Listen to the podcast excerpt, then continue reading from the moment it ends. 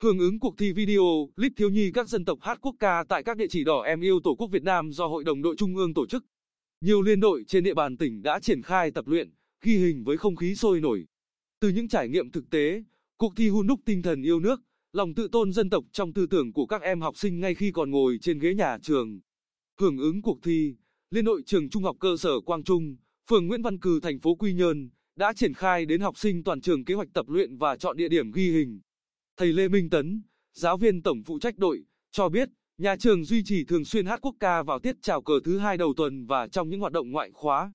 Việc học sinh hát quốc ca tại những di tích lịch sử là một hoạt động mới mang nhiều ý nghĩa, góp phần bồi đắp lòng yêu nước và giáo dục lý tưởng cách mạng cho các em. Liên đội cũng đã chọn bảo tàng Quang Trung, huyện Tây Sơn,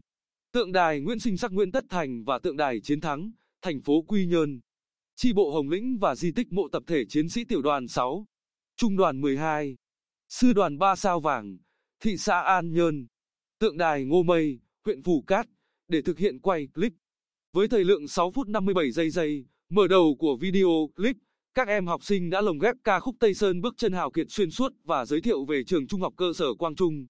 Kể về lịch sử của anh hùng áo vải Nguyễn Huệ và khái quát thông tin về các địa chỉ đỏ mà các em được dừng chân, tìm hiểu.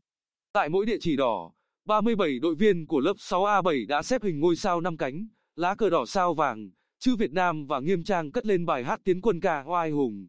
Khi triển khai kế hoạch quay clip hát quốc ca tại địa chỉ đỏ, đông đảo giáo viên, phụ huynh và học sinh đều đồng tình và ủng hộ.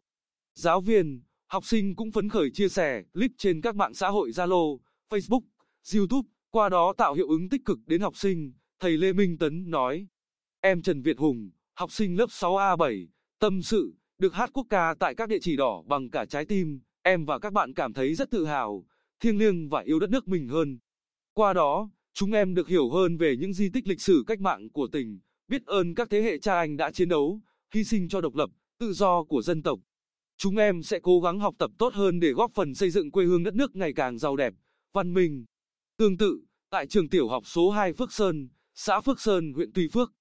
Video clip của liên đội thực hiện tại mảnh đất Phước Sơn quê mẹ anh hùng và ngôi mộ tập thể của 27 cán bộ, chiến sĩ và nhân dân Cồn Chim đã hy sinh trong kháng chiến chống Mỹ cứu nước.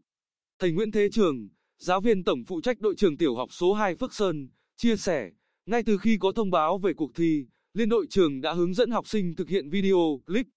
Qua hoạt động này đã góp phần giáo dục cho học sinh về truyền thống anh dũng, bất khuất của quân, dân xã Phước Sơn.